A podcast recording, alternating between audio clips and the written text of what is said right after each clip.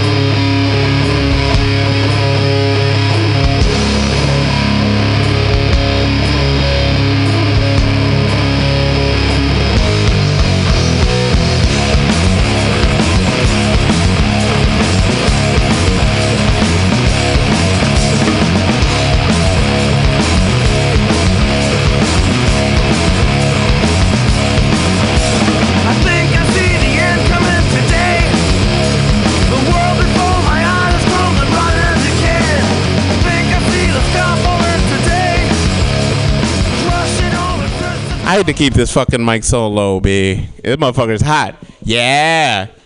You don't want to switch mic? You want to switch mics? Why you want to switch mics, B? I had a lot of fun doing this shit earlier. What do you mean? Oh, Jesus fucking Christ. Fuck off.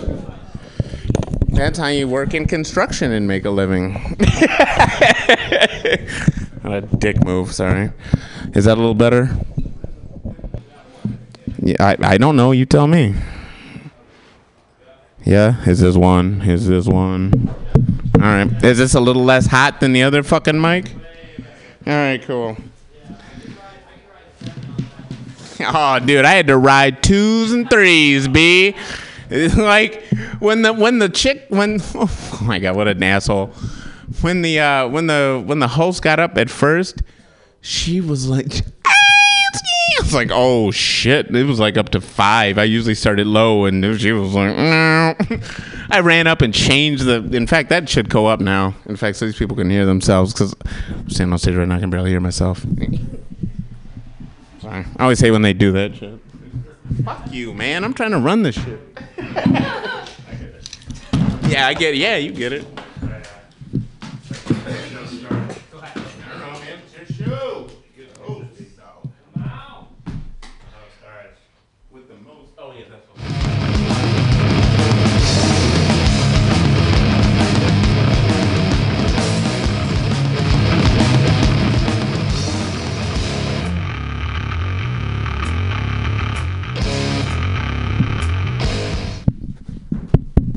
Hello, everybody. Happy, happy Friday the thirteenth. Uh, as you can see, we've got quite the uh, lucky uh, crowd numbers here today.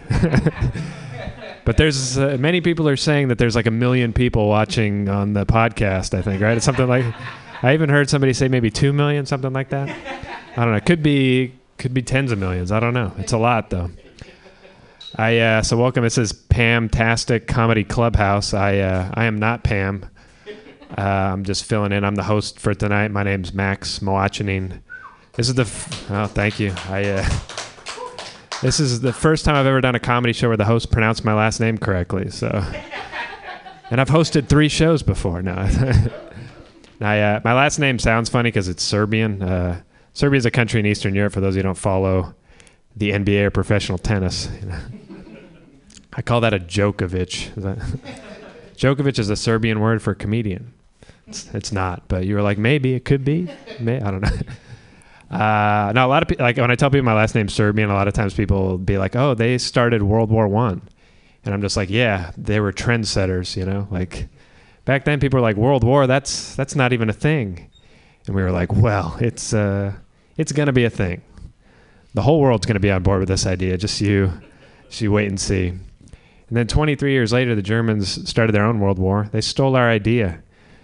Germans are like the Carlos Mencia of war. Like, uh, that's, I don't know. That, I told that joke to a bunch of Carlos Mencia fans, and they were like, "Hey, that's good. I'll use that. I think I'll take that. I'm gonna use." You said it was pronounced Moachini. Is that how? Um, so I uh, let's see. You guys just went and got food. How? Uh, where'd you guys go? Tacos. Tacos. All right. Was it good? Would you say tacos are your favorite food? Yeah. Okay, all right. Tacos are good. I uh I like raisins. I'm a big fan. raisins are a lot like kind old ladies. Like they may be dry, wrinkly, and commonly associated with irregular bowel movements, but they're also incredibly sweet. Don't you think? Yeah. You know what I don't like is uh, unsweetened cocoa powder. Unsweetened cocoa powder is a lot like an attractive young woman who isn't getting what she wants. Like it may look good, but it is bitter. That's working so far. It's a new joke. Some of you know what I'm talking about. Right.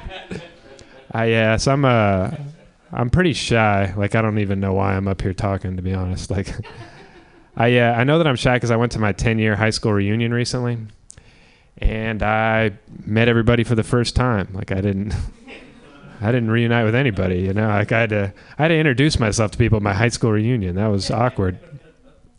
People have to gossip about like stereotypes of those things, like the nerd, the jock, and stuff. But they, they couldn't do that with me because I didn't have one. They had to give me one. I was uh, I was the new guy at the reunion. Like that that doesn't even make any sense, you know. But uh, a lot of my old classmates were married, like 28 years old, already married. I don't know why, but that's that's what they did, you know. And uh, a lot of the women didn't take their husband's last name, which is great, you know. It's a real slap in the face to our male-dominated society. If you ignore the fact they're just keeping their father's name, right? Like, uh, it's like nice try, ladies, but we've been working on this patriarchy thing for quite a while. You're not gonna just turn this ship around in one generation. We're we're prepared, you know. We are we're ready for you. Uh, is that what it's like? It's like, hey, will you marry me? Yes, but I'm a feminist, so I'm keeping my father's name. He knows best, after all. I don't know. Is that is that offensive? Like sometimes I say, hey, they're just keeping their father's name, and people are just like, how dare you? How dare you point that out? Like. And then uh, I had it one time where someone was like, "Hey, I really like that reference you made to Father Knows Best," and I was like, "What's Father Knows Best?" Like, I apparently I've been referencing like a 1950s TV show, and I, I didn't even know it. You know, like my jokes are smarter than I am. I've reached comedy singularity, guys. It's it's a big, uh, it's a pretty big deal. I think. I think we're all very excited about it. Um, let's see. So I uh, I work here in San Francisco. I work for that company Fitbit, but I don't even wear a Fitbit, so that's pretty awkward. Like you thought my high school reunion was bad. I don't know. People just stare at me all the time. They're just like, "Oh my god, he doesn't even know how far he's walked." Like I bet he, I bet he couldn't even ballpark it. You know. I, I feel like every time I show up to work, it's like I've committed a faux pas. Working at Fitbit and now wearing a Fitbit's like showing up uninvited to an AA meeting with a keg of beer. Everybody stares at you disapprovingly, and you're the only one there who isn't tracking how many steps you've taken. That's that's an AA 12 step joke. Anybody here in AA? All right, way to stay anonymous. Yeah. I do uh, like data stuff, so it's a lot of math. I uh, I'm a big math fan. Like I I'm enough of a math fan that I insist on referring to the Matrix movie trilogy as the Matrices. Uh, like like I'll tell people like I, I haven't seen the second Matrix. I've only seen the first and third Matrices.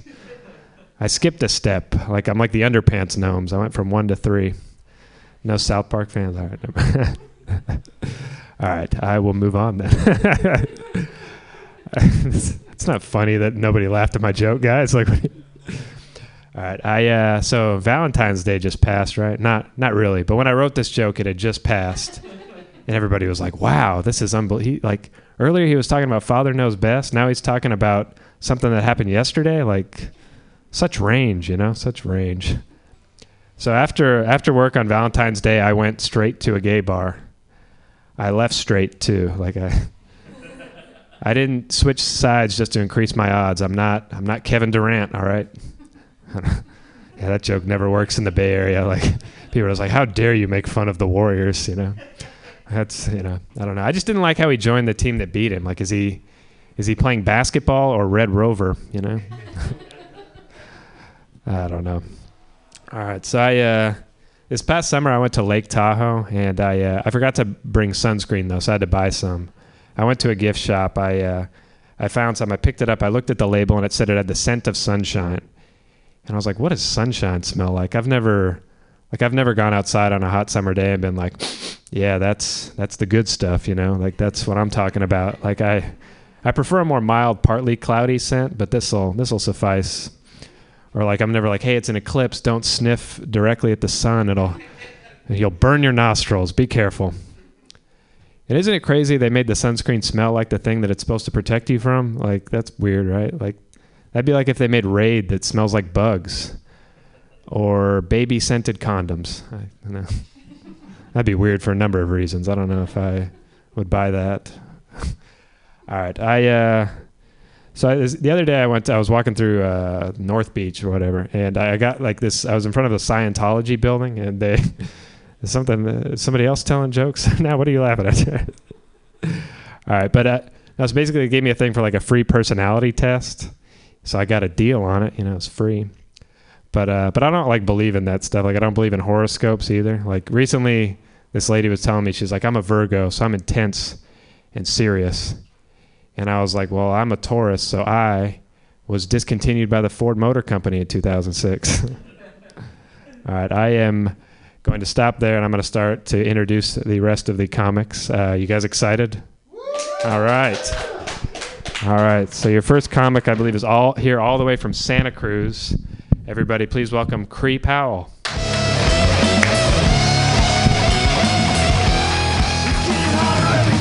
Thank you, Max. What's up, Mutiny Radio? You guys happy to be here, obviously. Dude, there are so many fucking people here, you guys. You have no idea. Uh, Germany or whoever's listening right now. This show is hot. It's packed. Uh, almost as hot as my Facebook Messenger inbox. Did you guys know that that's a dating app now, apparently? I didn't realize I was signed up for a dating app, but apparently, if you are on Facebook Messenger, strangers can message you from anywhere in the world at any fucking time of the day or night. It's just like casting out a crab pot for lonely dicks. They just float in, just like, hey, are you in uh, Oakland or where? You're like, uh, I don't, I don't, I don't want to talk to you. I, I don't know who the fuck you are. So the thing that I started doing is like, there's a button now at the bottom of the screen where you can request money. So if someone I don't know is like, "Hey, what's up?" I just immediately request $5 for them. And they get pissed. And they're like, "Why are you requesting money from me?" And I'm like, "Why are you requesting attention from a stranger? What the fuck is wrong with you?" I don't I'm not into that. Like that's like exactly what like all of this like me Too thing is about. It's like leave us the fuck alone. If we don't want to talk to you, don't talk to us. But my my male friends are like, I don't I don't I don't I don't really feel safe, you know? Like I don't know what you guys want, but I feel like I'm, you know, I can't just talk to a woman I'm not attracted to without being accused of sexual harassment, Cree. And I'm like, first of all, you're not talking to women that you aren't attracted to. So scratch that fucking bullshit off your list of complaints because everybody knows that's garbage. It's why I have a sense of humor because nobody would fucking talk to me until I grew a reason because I don't have these ones. Um, but it's not like we're not asking a lot, you know? Like ladies, like all we're asking of men is like this, okay? It's pretty it's pretty basic. If you see a woman that you're attracted to and you don't know if the feeling is mutual, just cut your dick off. Like that's all we're asking. Just slice that thing off, then maybe send a picture, you know? So like we know what we're dealing with, but also we know we're safe. You know, that's all we're asking. It's not it's not a big deal, you know? I'm in a relationship, so it's like especially it's like, dude, leave me alone. Like, um, I'm in a long-term relationship. Anyone else? Long-term relationships? We're out there. You're out there, lost at sea, not married, not done yet. Just, just, just hanging. You know, just hanging out. It's great. Uh, but it's like uh we're codependent. That's like what you know. That, that's that's what's going on. It's uh, it's not a good way to like define your relationship though. So I was thinking like, let's move past this. You know. So I thought about starting a support group for codependent people. If anyone thinks that they could help me out with that, um, I would really appreciate it because I. it sounds like a lot of work, and I'm not really, uh, not really. I don't, I don't, I don't know. That sounds like a lot of work. I, I need, I need somebody. I need somebody to, I need somebody to help me get that off the ground. I guess is what I'm saying. Uh, there's a relationship that's codependent that I like to watch. It's the relationship between the president and the attorney general, Trump and Sessions. That's a fucked up codependent relationship. It was a very abusive situation, but um, you know, Jeff Sessions is standing by his man. He's like he's like, "Yeah, this is a great opportunity for me. I'm 105 years old, so I'm going to die in office, but apparently this is a great opportunity for me." All right, dude. Like, so what's going on there, you know? Like one of two things probably is going on when these types of relationships are occurring. Uh, potentially Sessions had a bad relationship with his father. That's one that's one option or maybe like, you know, maybe Donald Trump just has a really nice dick. You know, the kind of dick you don't walk away from. That's kind of you stick around for that, you know. I guess what I'm saying is I I want to see the president's dick at this point. It's like and I think I think we're gonna. Like there's a good chance that we're gonna see that. Like if Donald Trump was able to get Barack Obama to show us his birth certificates, like we're gonna be able to get that dude to show us his dick. We just have to claim that we don't think that it actually exists. Like if enough of us go on Twitter, he's gonna tweet out a dick pic, and I'm sorry, but it's gonna happen. It's it's a bummer. So uh, my boyfriend and I went through a rough patch recently because uh, his cat died, and um, he was more sad about it than I was because I killed it. Um, so uh, he fucking loved this cat so much, you know, such a such a like such a cute little kitty. He loved it so much, and it pissed me off because we've been together for almost nine years, and uh, he's never bought me a single piece of jewelry. But that cat shit in a box of crystals every day, just shitting on my hopes and dreams. So I left the door open one day. Cat got out. He was an inside cat, but he got hit by a car, and now he's an inside out cat. But you know what? Guess who the cutest one in the house is now? Me. Inside out cat's not allowed on the bed, you know? They don't make pills for the kind of worms that inside out cat's dealing with these days. So, uh, good for me. I quit drinking. Um, quit drinking recently, and uh, that sucks. Don't do that. I, I definitely don't recommend it. Um, if you quit drinking, you learn things about yourself you didn't want to learn. Like, um, apparently, uh, you can just get headaches for no fucking reason. Like, sometimes you just wake up and feel like shit. And you're like, why do I feel like shit? No reason. No reason at all. I'm just gonna be kind of tired until I die, I guess. That's that's what sobriety is. I don't know. Keep drinking, I guess is what I'm saying. I'm not crazy about jewelry though. Like uh, they say that diamonds are a girl's best friend, but diamonds never tried to fuck my boyfriend when I went out of town for the weekend. So that doesn't check out. The concept of it is ridiculous too. It's like, hey baby, if I buy you a tiny tiara, you can wear it on your finger and not have sex with anyone else until I die. Uh, yeah, my future for jewelry, absolutely. Like let's let's continue this tradition. This is great, absolutely. I did go to Planned Parenthood um, to get my vagina appraised. Um, try to see what I'm working with there. Uh, they uh, they gave me a seven. I was like seven out of ten. Damn, that's pretty good. I wasn't expecting that. They were like, no, you have seven strains of HPV. Uh, you you need to come back here every week for the next three years until we figure out what the fuck's going on. Uh, I don't know, man. Uh, we got to keep Planned Parenthood around, right? It's important. It's important to keep that. Um, like I've never had an abortion, but like at this point, I think it's probably time for me to go in for like a cleaning. You know, like there's a lot of shit that's been going on in there that uh, is not a baby, but I don't know. Like, do you guys know what a SCOBY is? Yeah, that joke's for you. uh, yeah, I don't know if they if uh, if I can't go to Planned Parenthood anymore, I'm gonna have to start selling my eggs at the farmers market again, and that's not a good place for me. Uh, you can see a lot of my genetic deficiencies in the sunlight, so it's not the right place. Um, you know what's never happened? Nobody's ever left a coke dealer's house and thought, I should spend more time with that guy. That's a good guy. I want to hear more of his thoughts. Oh man. So uh, you guys shop at Grocery Outlet. You know what that is? Grocery Outlet Bargain Market. It's like the it's like the 4chan of grocery stores. Like you go in there and you're like, I'm gonna see some shit in here. Oh, Cadbury makes mac and cheese. I'm not sleeping tonight. I thought I was gonna sleep tonight, but I guess I'm not. They have a product there that uh well, it told me more about myself than it told me about itself, you know, when you like interact with something and that happens. Um, it really fucked me up. It's uh, orange dreamsicle flavored hummus. Hummus is dessert now, y'all.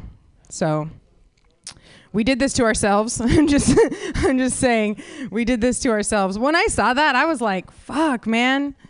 Like how hot is the girl that came up with orange dreamsicle hummus? That nobody told her that that was the worst fucking idea that anyone has ever had. Like that's a hot hot girl. Like not only was she like we're going to support your stupid idea, but somebody financed her dream to make dessert hummus for the world. Like nobody's financing my dreams. Like that's a hot girl, you know. If anything, like I'm not orange dreamsicle hummus girl, and I get that, you know. Like if anything, I'm like I'm Sabra hummus girl, you know. Like you can bring me to a party and walk away, and you're not gonna check back over there, you know. It's like I'm I'm plain, but like you know, if you stick a baby carrot in me, you're not gonna regret it, you know, like that kind of hummus situation. Um, I don't have any more jokes. So that's that's what I'm gonna end on, and uh, let's uh, give it back to Max.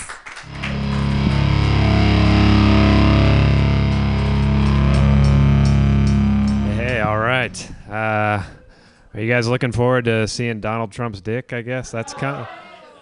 All right. Well, if you're not looking forward to that, then you're gonna be looking forward to seeing our next comic, Mister.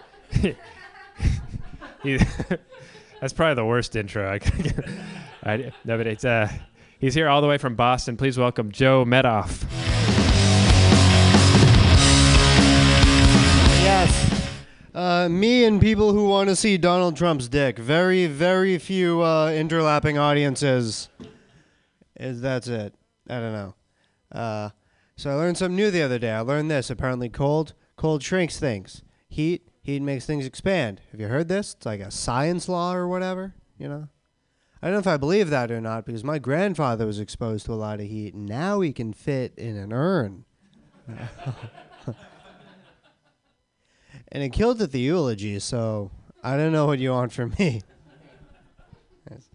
I, I just got into town from Boston. I'm from the East Coast. I'm from Boston, uh, which never gets applause, and you're right to not give it applause. No, that's not is me agreeing with you. It's a terrible place. it's no, it's weird. I don't know. It's hard to be from Boston. It, like it thinks it's the center of the universe, The Departed, and all that. Like it's like it's so towny. Like I went to Los Angeles recently to see some of my friends. That was hard. It was hard to leave because like it's L.A. They're, I was nervous because they're all actor, actressy, showbiz types. Like they're they're all hot. They're all hot out there in L.A. And we're so not that way back home in Boston. We're very ugly. We're very ugly people.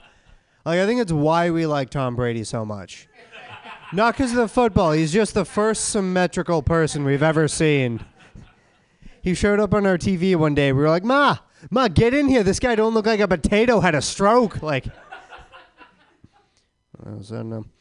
You guys had weird weather here. With the weird weather. It's strange. Yeah, same same thing back home. It's been like storm, snowstorms every week.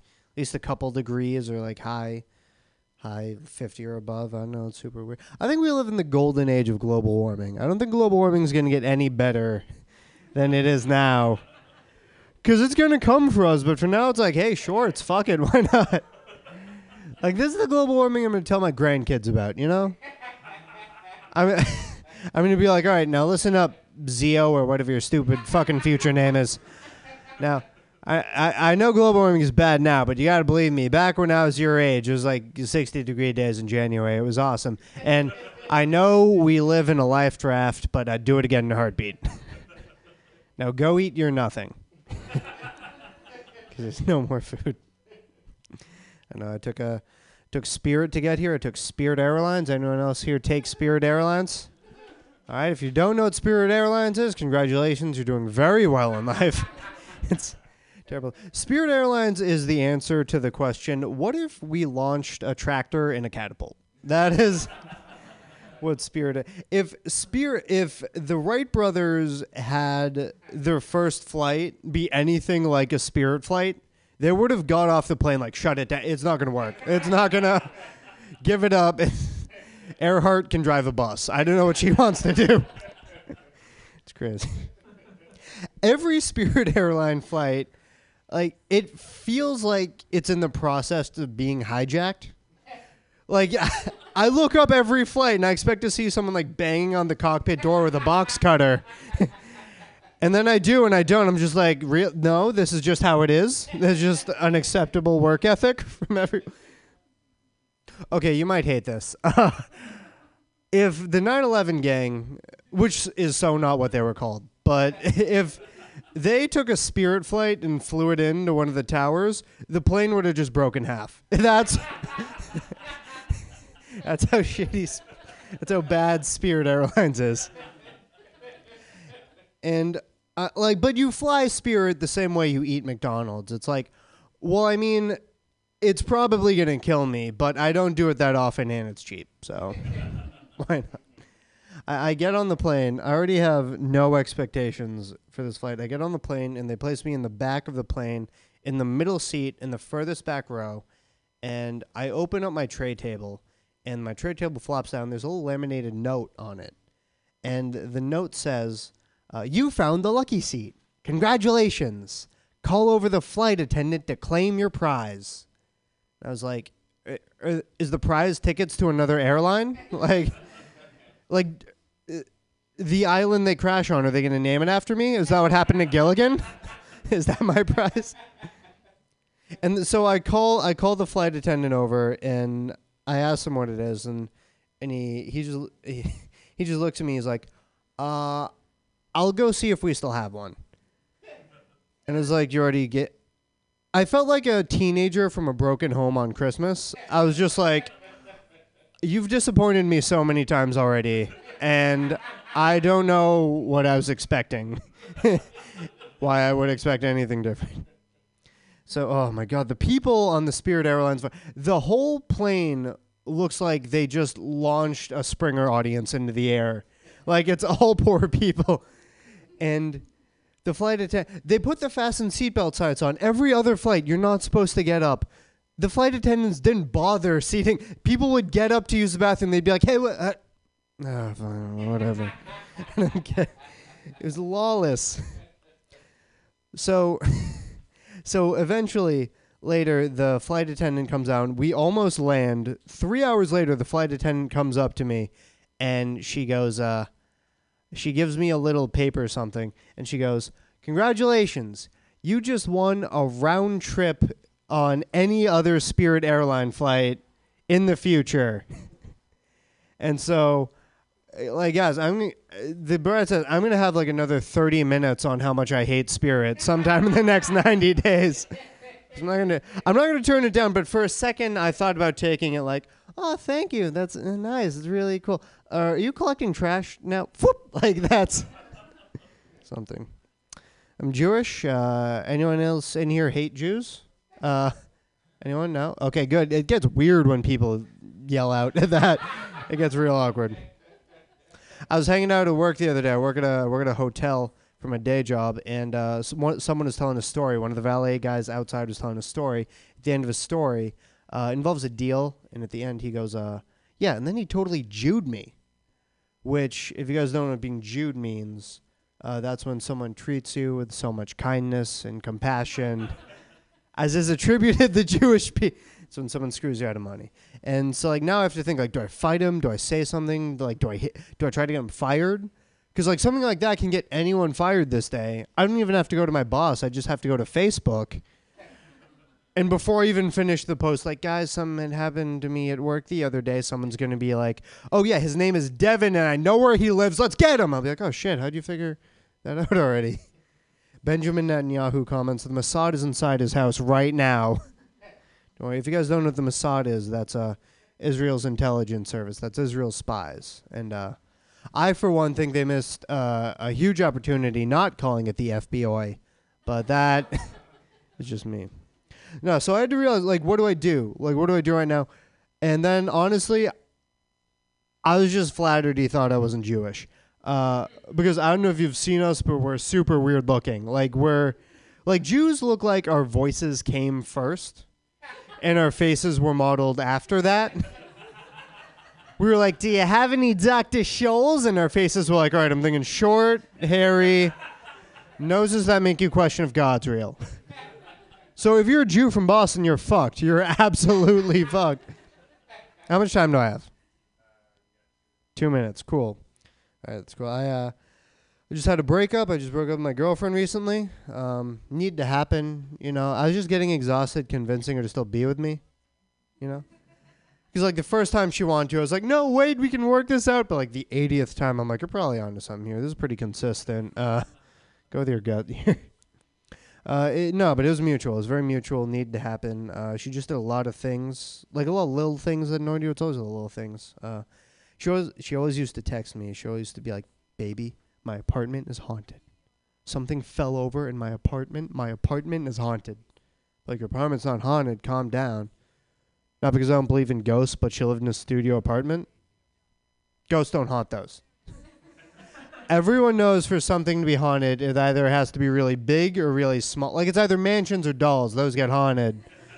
Like, how's a ghost going to haunt a studio apartment? What's it going to do? Stand in the corner, boo, then hide behind a drying rack? Like that doesn't happen. I'm like, baby, I love you, but come back when you live in a pirate ship or a necklace. One of those. Uh, so I'm 23. I live at home. I live at home with my parents. Anyone else here live with their parents? Uh, there's only like eight of you in this room, but at least two of you are lying right now. it's crazy. A lot of people do now. All right. So so you don't live with your parents. Uh, hypothetically, let's say you live with your parents. Uh, if you guys had to have your parents walk in on you during sex, what position would you want it to be in? and why? Like it's weird. It's a weird question. It says a lot about your relationship.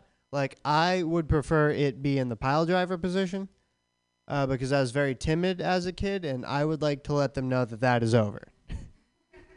that other people think so as well. What about you guys? Anyone answer? Any? Anyone? All right. What? Just kissing? I don't know what you think sex is, dude. like, I get what you mean, but, like, that's not the answer I asked. like, that's like if you got a math question on a test and you're like, what is PEMDAS? And you're like, so interesting uh, uh, facts about the history of the number four. Uh, like, it's, it is, but it's not, you know? All right, that's okay. Uh, for anyone listening at home, uh, this uh, hundred seat room. If you don't hear any laughs right now, that's because they're all. You know when you start laughing and then you just laugh so hard no noise comes out. Uh, that's what everyone but four people are doing right now. I, I totally destroyed it. Uh, thank you very much, guys. My name is Joe Madoff. Thank you. Have a great night. Right. Yeah. Uh, keep it keep it going for Joe, all thousand of you or however many are here. So I guess it's cool to make jokes about 9/11 now. Like a bunch of 9/11 the hijackers on Spirit Airlines. I'm surprised none of them flew Virgin Airlines, you know? Like if you're to hijack an airplane, might as well be named after what you're going to being promised in the afterlife, right? That's that's that's my motto, I think, if I ever All right, so you guys ready to keep it going? All right. All right, your next comic thinks kissing is sex. No, sorry. uh, everybody, please welcome Chris Sanders. Appreciate that. All right, don't I have the freedom to divine my sexual like encounters? All right, all right yeah. Shit, kissing that pussy. No, it was just straight up, just kissing. Outer course, what we called it in Bible camp. um, shit, yeah. So, uh, I am visiting from Los Angeles. Uh, I'm not from LA though. I, I'm from Florida, and uh, I don't know the biggest difference between I feel like the Bay and like the South is like the rap music. Like the rap music here is like totally progressive. Like in the South, it's all about that snap, that crunk, right? I was walking down the street, I heard this this, this rap lyric right outside a nightclub. Guy goes, "Pussy, fuck a pussy so good." feels like a feels like a dick. Like those are pretty progressive rhymes. Pretty progressive rhymes. I wrote that uh, while I was kissing a woman. While I was kissing a woman. I uh, I live with two 23 year old college girls. They're sorority girls at USC. Um, and they they love to party. They love to party all the time. I came home once, and there was piss on the ground. I was like, Leah, you f- fucking let the dog piss on the ground. And she's like, no, that's me. I, I got drunk last night. I'm sorry, Chris. Sorry, Chris. They love to fuck. They love to fuck a lot.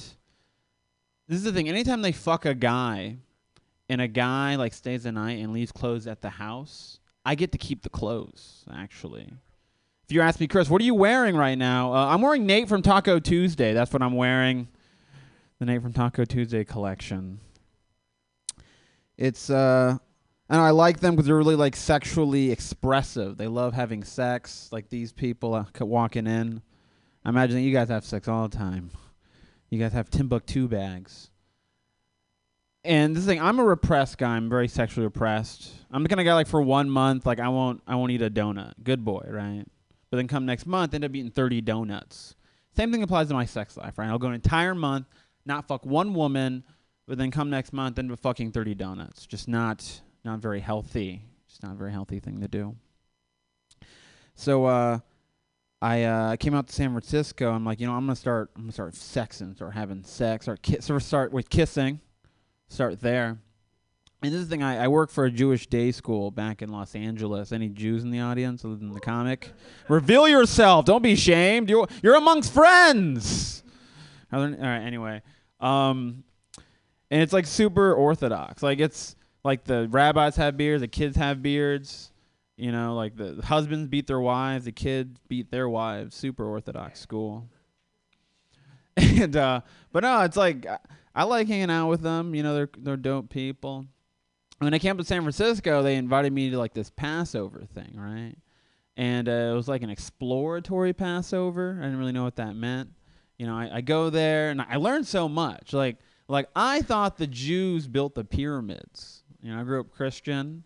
I didn't. They did not build the pyramids. Uh, I just found out they they built Pico and Beverly Glen. That's what they built. That's the only thing that they built.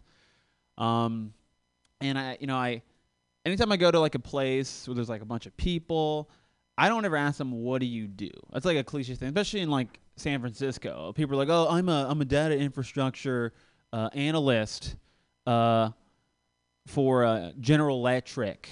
Uh, I make your can openers. I'm, I program your can opener." I'm like, "Oh wow, that's very boring. I'm gonna walk away." Like you know. so I like to ask people, "What do you want to be?" Uh, when I go to like a party or something. So I'm at this Passover, and I'm in the circle, and I ask this guy, I'm like, like, uh, what would you like rather be? And he goes, happy, and he just starts crying, starts crying. then he he leans on me, and then he grabs my ass, and I'm like, oh, an exploratory Passover, I get it. We're in San Francisco, exploratory Passover. Let my booty go, guy. Let my booty go. Um, but I had sex that night, so it was great. Finally, finally, more than kissing, duck, dick sucking. It was, you know. um, uh, yeah. So uh, sucked a dick. Um, hey, when when in San Francisco, just suck a dick. Um, and uh, so yeah, you know, I learned a lot about the Jews that night. Uh, learned a lot about the struggles of being gay and Jewish.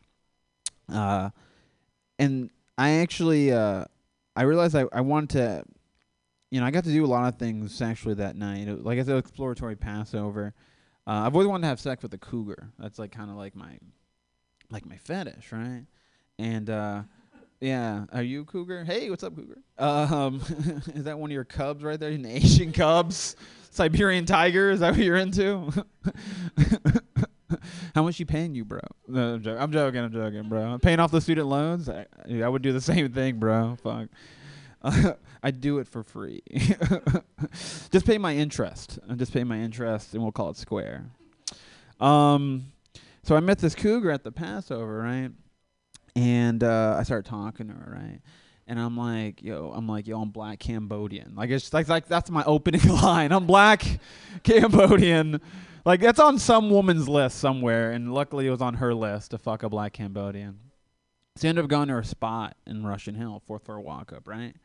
And I'm kind of nervous, you know. This is like I'm 29 years old, but it's like 17 year old Chris wanting to like fuck this cougar, right? So we go in, start kissing, all right. The the best thing in sex is the kissing part, but I do something different. I do like I have like a a sexual move because we started having sex, but as you're fucking, simultaneously you hug them, and then you kiss them on the forehead, the cheek, then the lips, in a clockwise and counterclockwise motion.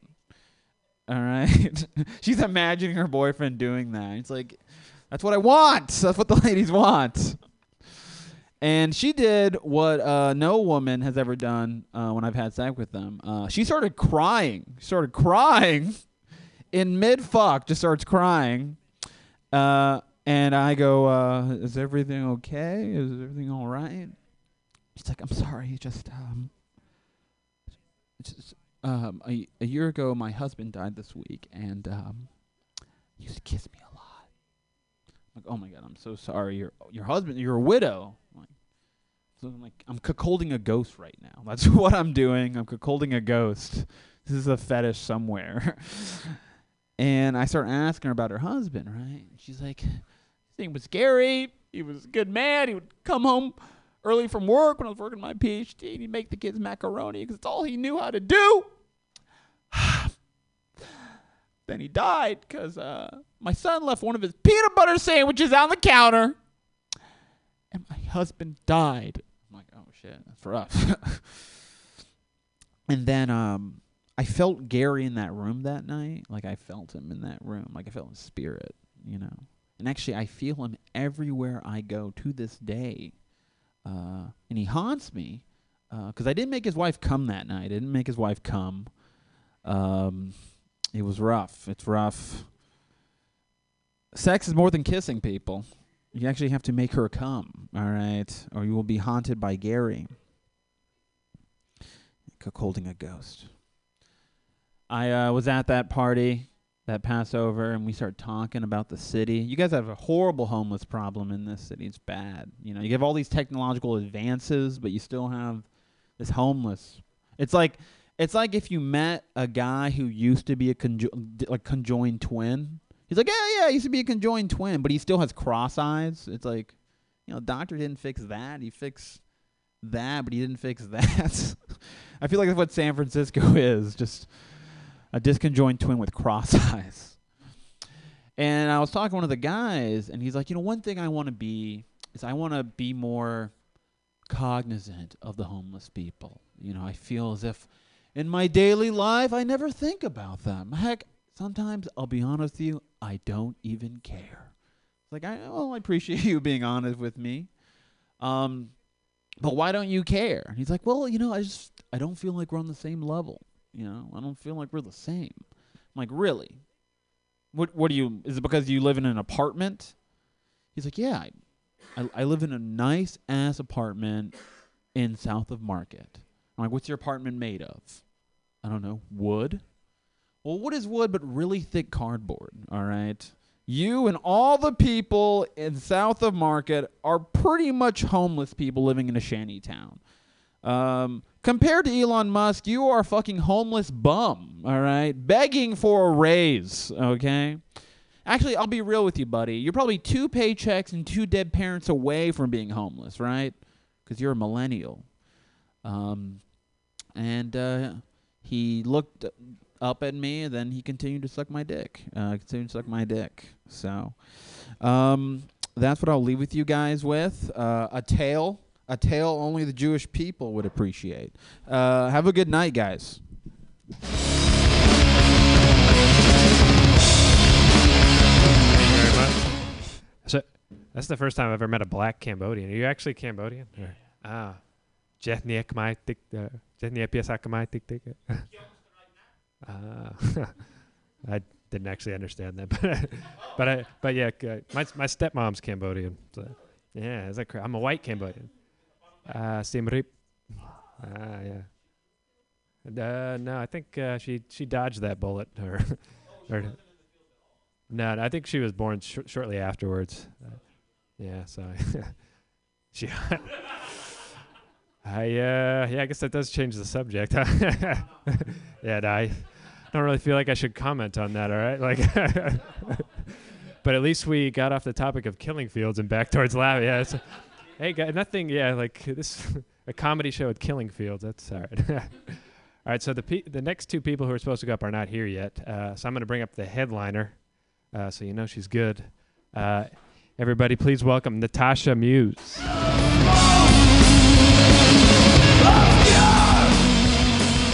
Right. What a great intro that was. What's up, good people? All right. What's up, everybody else? We just did a joke together. That wasn't so bad. That's great.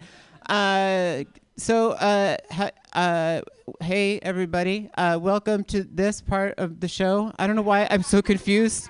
You know what it is? Is there's no stool on the stage, and it's honestly thrown me like way off for some reason. No, it shouldn't. No, I should be like a fully functioning adult by now. But uh, for some reason, no stool, and my left arm is like, what? a- what am I supposed to do with this thing? Uh, I'm holding a phone for those of you who can't see on the radio. They're listening, right? Live? Yeah, cool. So we're in a, and we're in a studio. It's full, chock full, chock full of nuts. uh, anyways, uh, that's you guys. You're the nuts. It's fun. We're having a good time, or not? Maybe some of you. You just came in. I'll stop talking at you. Hi, you've been here for a minute. Hi, welcome to the show. Welcome everybody. Ha- give it up for all the comedians we've seen. Let's do that. Let's give it up for all the comedians you've seen.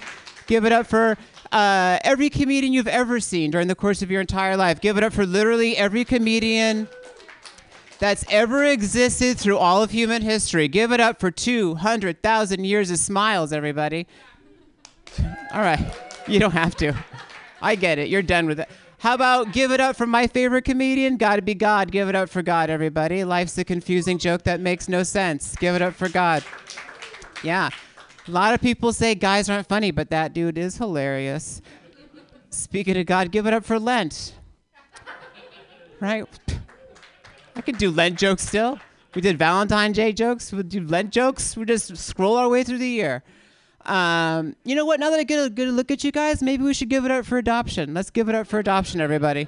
Let's get all of our stuff, head on down to the fire station, and drop this baby off. Do you know you could still do that? You could go to the fire station and drop a baby off, and they'll, uh, yeah, and they'll um, put it out. I'm not sure what they do. I don't actually know what they do. They do something. Something. It doesn't even have to be your baby. That's the good part. Find a baby, leave a baby. like pennies from heaven. Do you remember pennies? People used to pick them up and stuff. I have kids. Uh, this is a weird tangent. I have children. Do you guys know what children are? Uh, anyways, and uh, sometimes they carry pennies around because they like them, and sometimes they like, well, can I give it to the homeless person? And I'm like, is that just nice or just kind of shitty? You know, just to like, here's a penny. You know. Uh, so I just hustle them away. Um, anyways, yeah, I got children. I uh, yeah, I'm here for you guys, so you're welcome. Um, a lot of comedians they need to the laughter, they need to be filled, you know, because they're kind of sad and empty people. Uh, nothing personal to literally everybody in the audience, but. Um, uh, I don't need. I'm here for you. You know what I mean. I don't need it. I'm just here because I enjoy doing comedy. So you're welcome. Uh, I'm done growing. You know, Maslow did all of those things. There's Janger and uh, Slutney and uh, Grust. I did them all. I'm self. I forget the word. I'm self finished. It doesn't matter. Uh, self done. Uh, it's there's a word for it, but yeah, action actualized.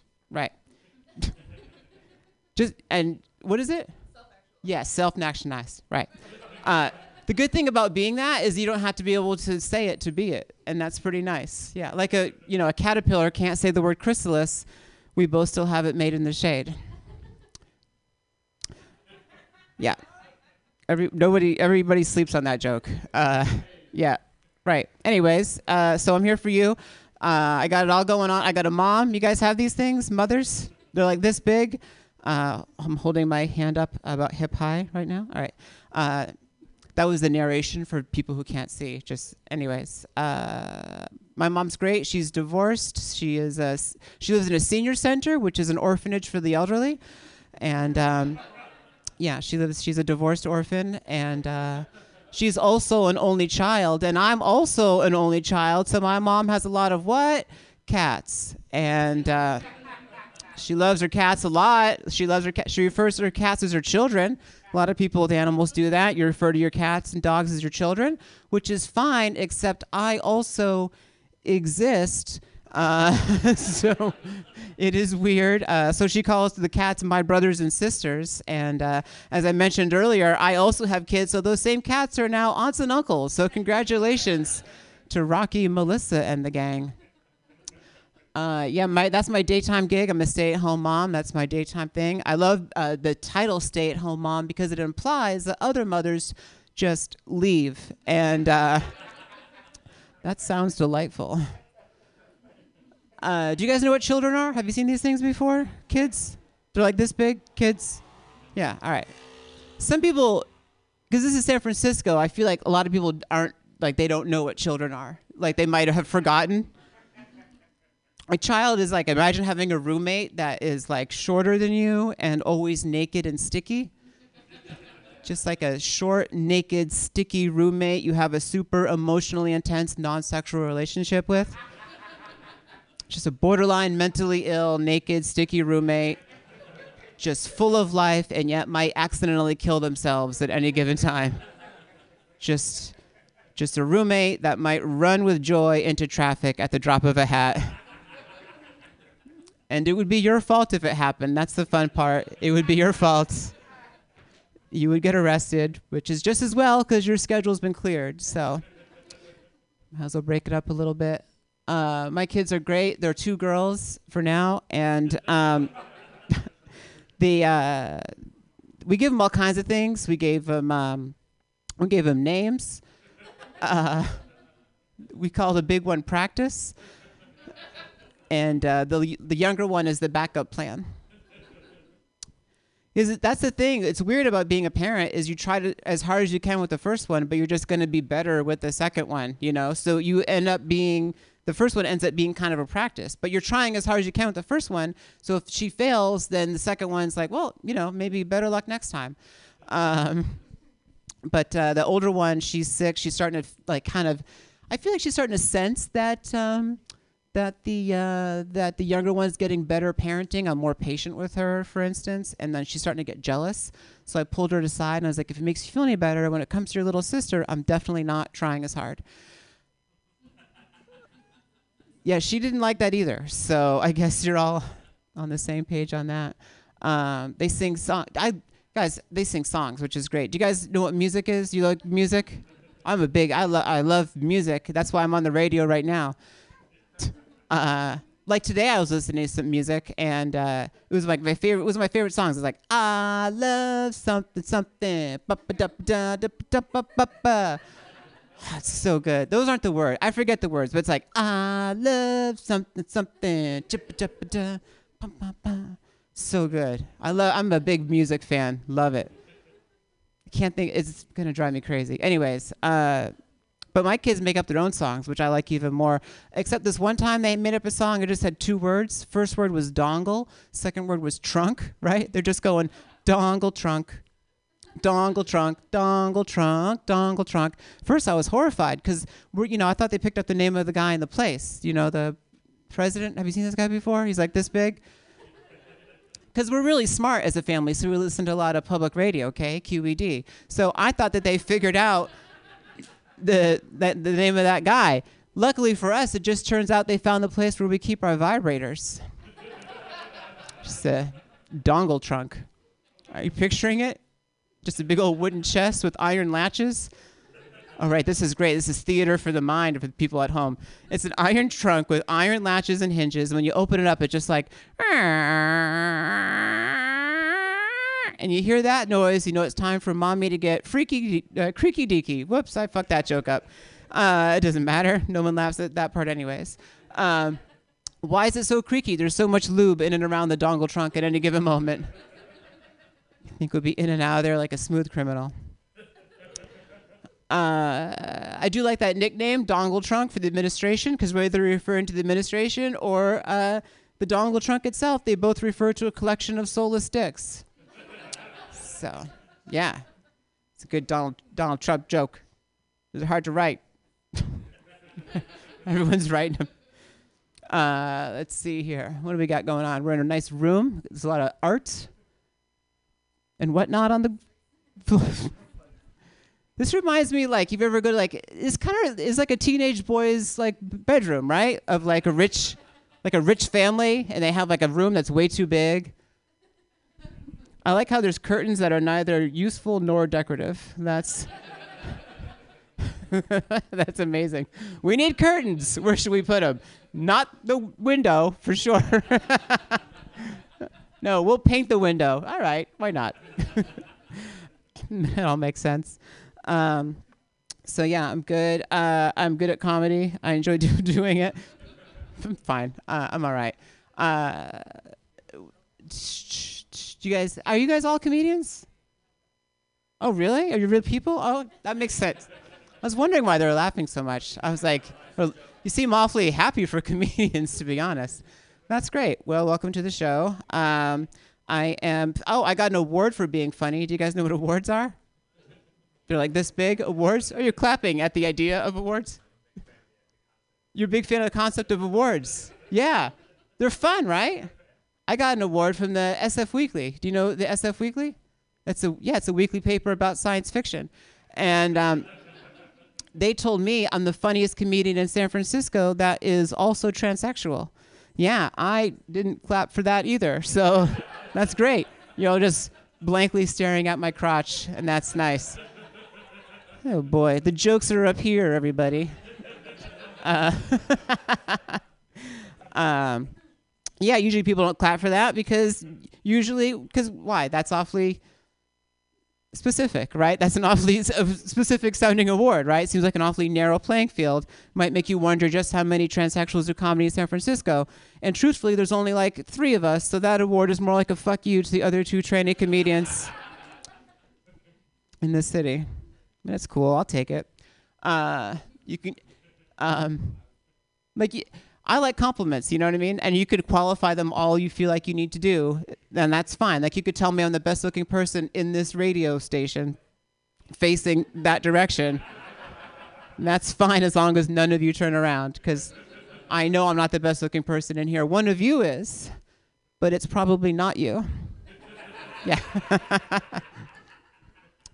It's like almost like 20 people in here. You got like a 5% chance of being the best looking person in this. You're like twice as likely to be left handed as you are to be the best looking person in this room. So, probably not left handed either. I wouldn't worry about it. Uh, I used to think about being attractive a lot. I was younger. You, uh, I keep getting older. I don't know if you guys are doing this. Um, you keep getting old. I used to get compared to celebrities, which is another form of compliment. That's like the best way, I think, to get a compliment is just people tell you you look like somebody famous. I like that.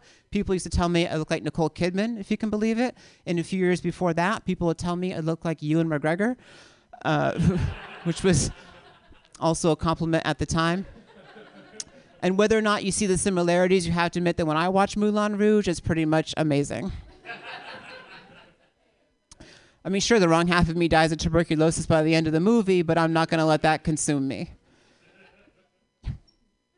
Uh, yeah, it's consumption joke. Yeah, that's great.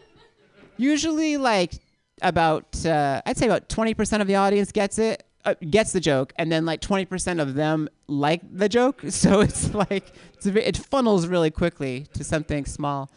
Um, yeah, but I keep getting older.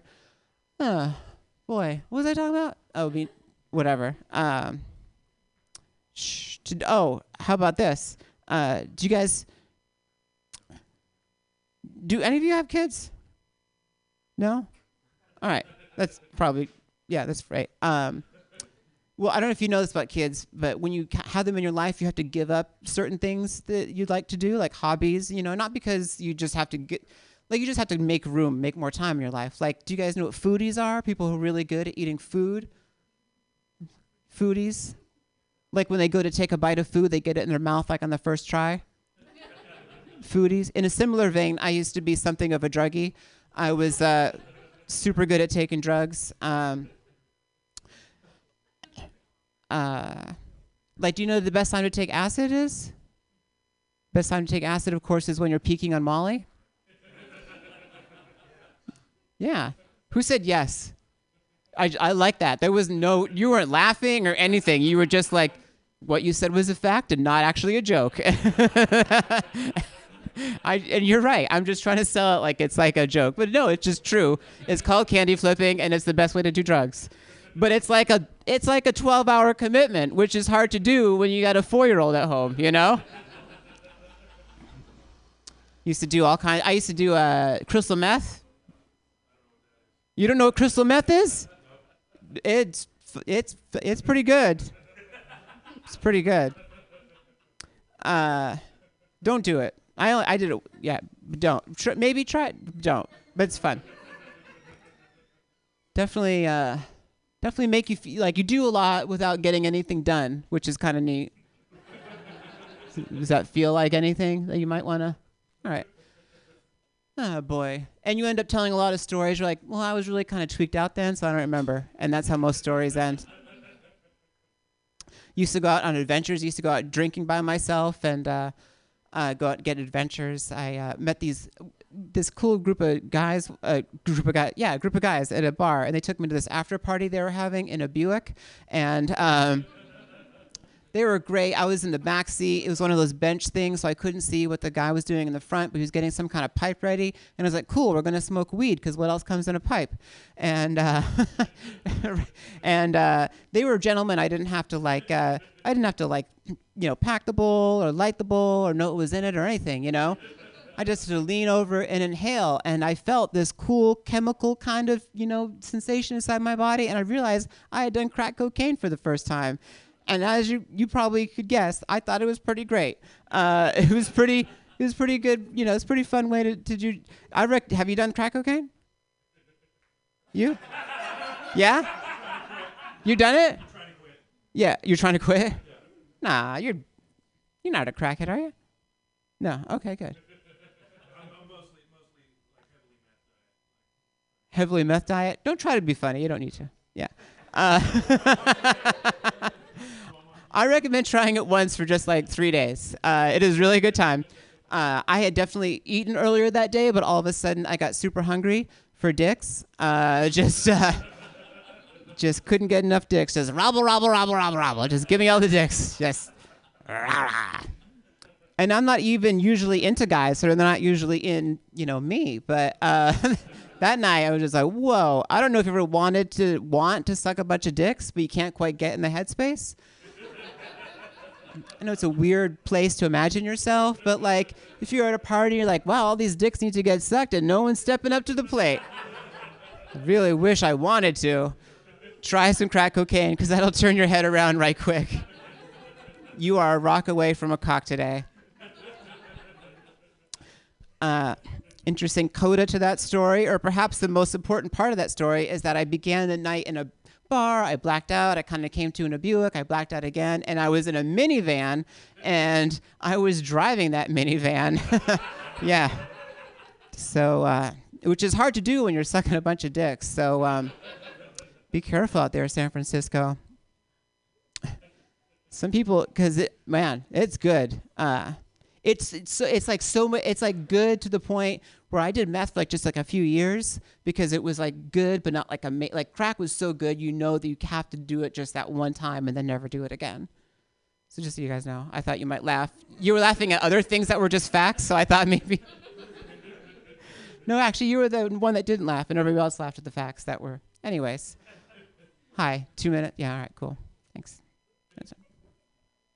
Yeah, no, that's good. I don't know why I supposedly I'm like know what I'm doing, and I was like, "You mean two minutes? Is that what you're saying?" yeah, I guess it's good. I'm so dumb. Anyways, don't do drugs unless you want to. It's fun. Uh, that's the pep talk. Now I just smoke weed and drink and do pills, but before I used to have a problem. So, because kids change your life. Anyways, uh, I gotta I gotta make like George and Jetson pretty soon. Yep. I know you were thinking. I hope there's a pun, but it's horribly outdated. um, people, uh, I told you guys I was trans. You guys are cool with that. Some audiences are not. When I mentioned that, they're like the passengers of the Titanic, just suddenly confused and not on board. Uh, but you guys are good. Uh, didn't name myself Caitlyn. That was a bullet dodged, right? Caitlyn Jenner, so brave, right? And rich, so rich. Uh, I brought that up to my dad. I talked to my dad about all kinds of things, from the weather on the West Coast to the weather on the East Coast. There's uh, no topic left untouched. Um, I was like, Caitlyn Jenner, huh, Dad? Huh? That's pretty cool, huh? Huh? He's like, yeah, but uh, that guy won the Olympics first. that was a good. It doesn't make you feel any better that I wrote that for him. He didn't write that. He didn't say that. Everyone gets so sad at that joke lately. I don't know what's. Do I seem that pathetic that you need to feel? Anyway, so uh, that's not a dad joke though. Dad jokes are wordplay and puns. That got me thinking. What are mom jokes? Mom jokes is when something horrible happens to your mom, but she thinks that it is hilarious. and she calls you up and tells you about it while just chuckling to herself the whole time. My mom calls me up. She's like, So I fell out of bed again last night. And I'm just laying there in the linoleum and I cannot get up.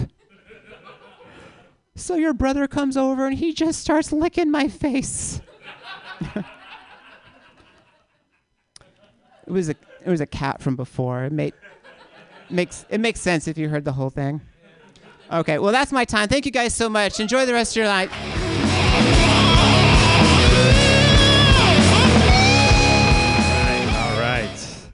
You guys ready for your next comic? Uh, are you guys? What, was, what was that? Uh, all right. This next guy is one of the top two comedians from Boston in this show tonight. So I don't know how to pronounce his last name. So everybody, please welcome Jordan.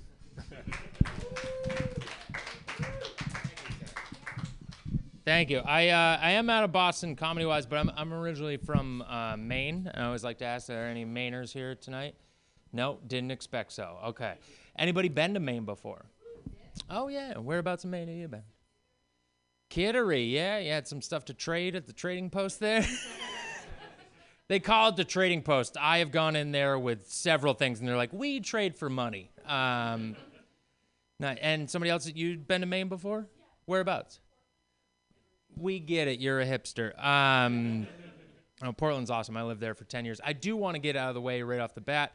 A lot of people think I'm a hipster. I'm not. I was born and raised at a farm in Maine and homeschooled for many years. This is what that's supposed to look like. Okay, they're all copying me. Um, but uh, Maine is a beautiful place. I, I love growing up in Maine. It's wonderful. The one weird thing about Maine is there are racist people in Maine, which is really weird if you've ever been there to be like, where did you see enough of any other race to hate them that much? You'll have people come up to you and be like, you know the thing about Mexicans? I'm like, I don't, neither do you. We've never seen them. So unless you say they're invisible, I can't really get on board. Uh, I love it there, though. I, I saw a guy one time way up in northern Maine.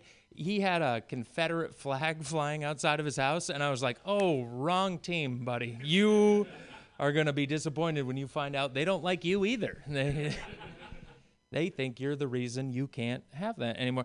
Um, but yeah, no, it's that's crazy times we live in. Like in both, uh, you know, weed is legal here now, uh, but you've had medical for a while, so it's a little more like uh, you know okay and recognized. But in Maine and Massachusetts, where I live, both those places, weed just became legal in the past election, which made me start just aggressively rolling joints in public to just normalize it, you know, like with like the vengeance of a feminist breastfeeding mom, just like you have to be okay with this. This is fine now. Don't you fucking look away. This is f- natural.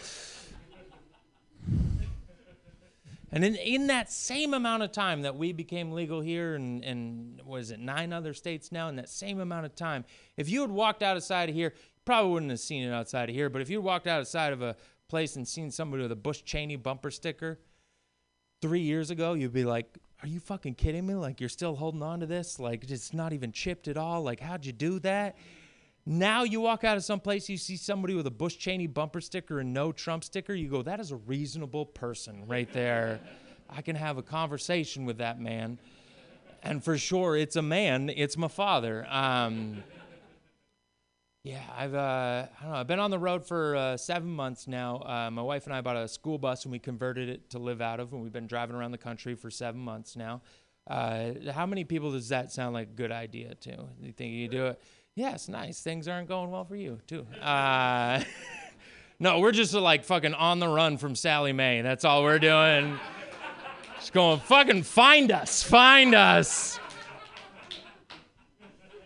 in my mind, there's going to be a great movie someday of there's just some guy out there who was sent out by Sallie Mae to go find us, and he's always just two cities behind us. Have you seen these people? And everybody's like, yeah, they're great, they're great, they're wonderful. And then finally, he catches us at like the Grand Canyon, and I'm backed up against, I don't have the money, man. And he's just like, no, you've taught me something. you get out of here.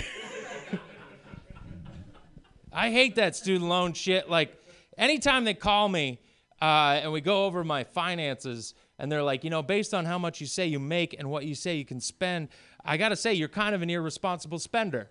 And I was like, who loaned who $40,000 when they did not have a job at all? Like, I don't wanna go tip for tap, but I used to have dreadlocks and I wore Sublime t shirts.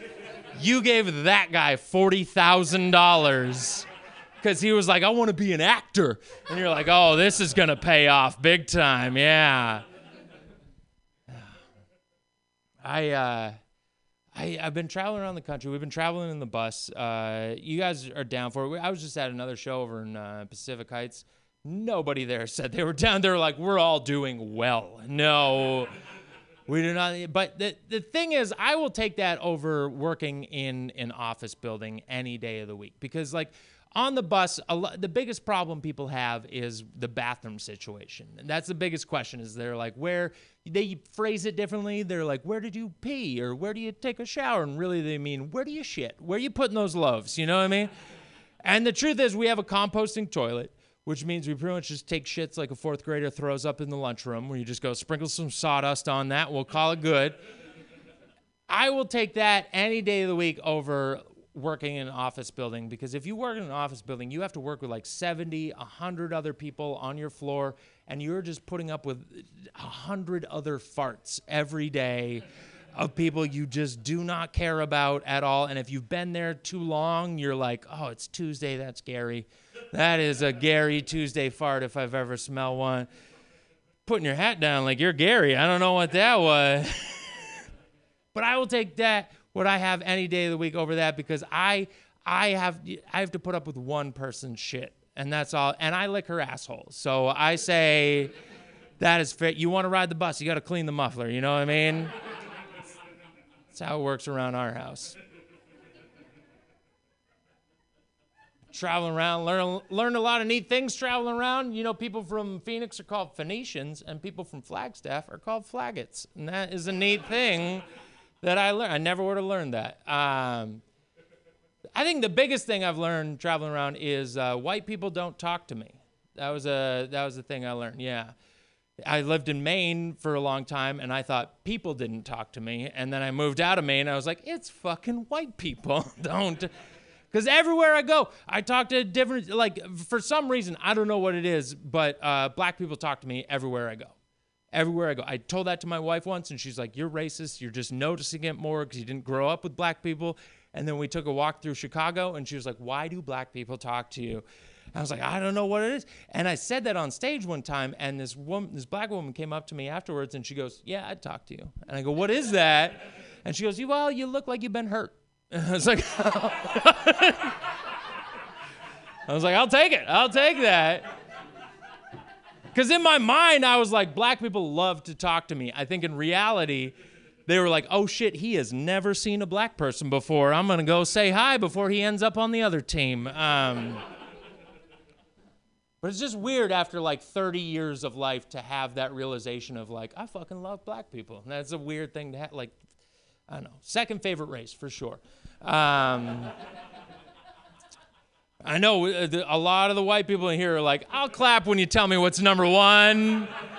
Not just gonna get on board with that one right away. I'll go ahead and list it for you. Uh, number one, Hispanics. Uh, I worked uh, at a bakery in Boston. I work with mostly Hispanic people. They're wonderful. If we build a wall, I say anybody who makes it over that wall, we make American uh, Ninja Warrior. And that way, we don't just build a wall. We can build a little ropes course before it and a little pond hop before that. Um, so was Hispanics, black people second, Asians third, only because I don't care for how old Asian ladies cross the street. Uh, they have no care for the traffic lights or anything. They just put their head down and start shaking their hand and walk, and you're like, it's green. Why is my foot not fucking working? Are they putting a spell on me? What is happening? And uh, and I put white people last only because uh, by the numbers you've wronged me more. So uh, that is on you, mom. Um, oh shit, yeah. But we've been we've been fucking traveling around. It's been crazy. Uh, I uh, I grew up on a farm in Maine. Uh, and I am the youngest of uh, three boys, and my other brothers are five and nine years older than me, which means I was supposed to be a girl or an accident. That is the only way that math works out. Nobody five years after two dudes is like, you know what this party needs? Another dude, am I right? Let's make this a three pack of sausages.